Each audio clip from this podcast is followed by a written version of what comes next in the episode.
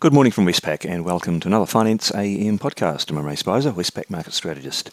In the financial markets overnight, we saw economic data in the US and Europe mixed, leaving European currencies a bit weaker, while bond yields overall drifted just a tad lower. In the currency markets, the US dollar index is up 0.4% on the day, uh, much of that to do with the euro falling after um, inflation data uh, was not quite as strong as expected, according to some. Um, but otherwise, the likes of the Aussie and Kiwi are fairly well contained and resilient. The Aussie range sideways between 64.61 and 64.95, and the Kiwi range between 59.31 and 59.71, and the Aussie Kiwi cross range between 108.64 and 108.97.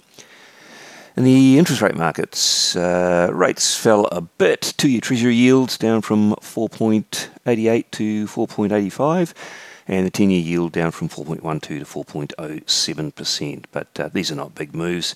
Australian interest rates followed suit. Three year yields there down from 3.75 to 3.7, and the 10 year government bond down from 4.04 to 3.98. In the commodity markets, uh, Brent crude oil is up 1.2% to $87.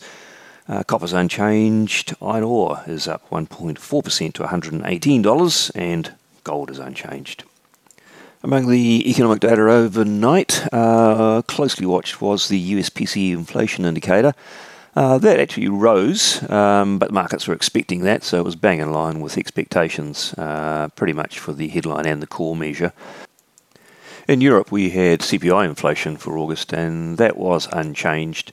Uh, although I think the markets were looking at something a little bit perkier, so uh, there was, a, uh, as I say, a moderate reaction in the uh, euro currency as a result.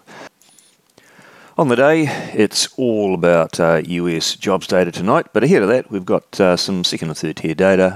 in Australia, we've got housing finance approvals. In New Zealand, uh, monthly consumer confidence will be watched by the market. They are watching these monthly sentiment indicators uh, of late, and uh, as we saw yesterday with the business confidence uh, indicator, uh, we will get uh, occasional reactions to these as well, so worth keeping an eye on that.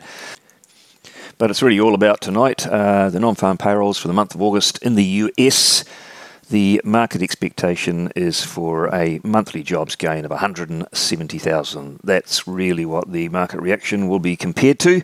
Uh, so we'll wait and see. As always, with these jobs numbers, a surprise in either direction is possible. Well, that's all from me today. Thank you for listening. I'll be back again same time on Monday morning.